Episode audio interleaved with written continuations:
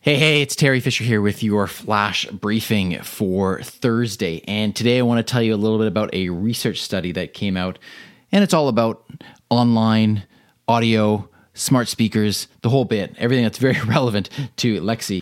The study itself is called the Infinite Dial Canada 2020, and it's put on or was carried out by Edison Research and Triton Digital. So I want to tell you a little bit about some of their interesting statistics, and you'll see why this uh, is is quite relevant to Alexa. First of all, they found that 70% of Canadians are listening to audio online. And according to their study, that's actually more than in Australia at 66, the US at 67, South Africa at 38, and Germany at 39. Now, when you break this down a little bit, what they found was that 26% of those people in Canada age 18 or over own at least one smart speaker. And so they could own more than that.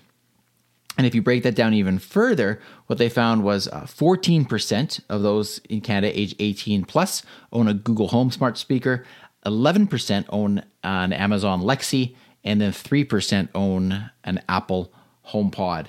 So that's interesting. The Amazon devices and the Google devices are actually pretty close at 14 and 11 percent. What you may not may or may not know is that uh, Google was actually in Canada before uh, Amazon when it comes to the smart devices, and so Google had a big, big lead on Amazon early on. And then, if you're interested, uh, you know, we all have music that we're streaming. So, what is the dominant brand of online audio? Well, it's Spotify. 28% of Canadian adults listen to have listened to Spotify in the last month, compared with Apple Music at 13% and Google Play Music at 11%.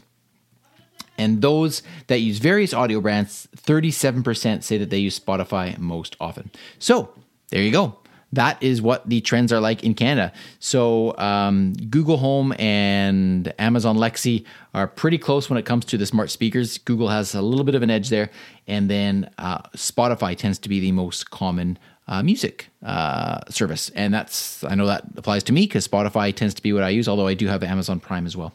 So. There's a little bit of information for you. Uh, I'll be back again tomorrow with another flash briefing. Hope you're having a wonderful day. Talk to you tomorrow.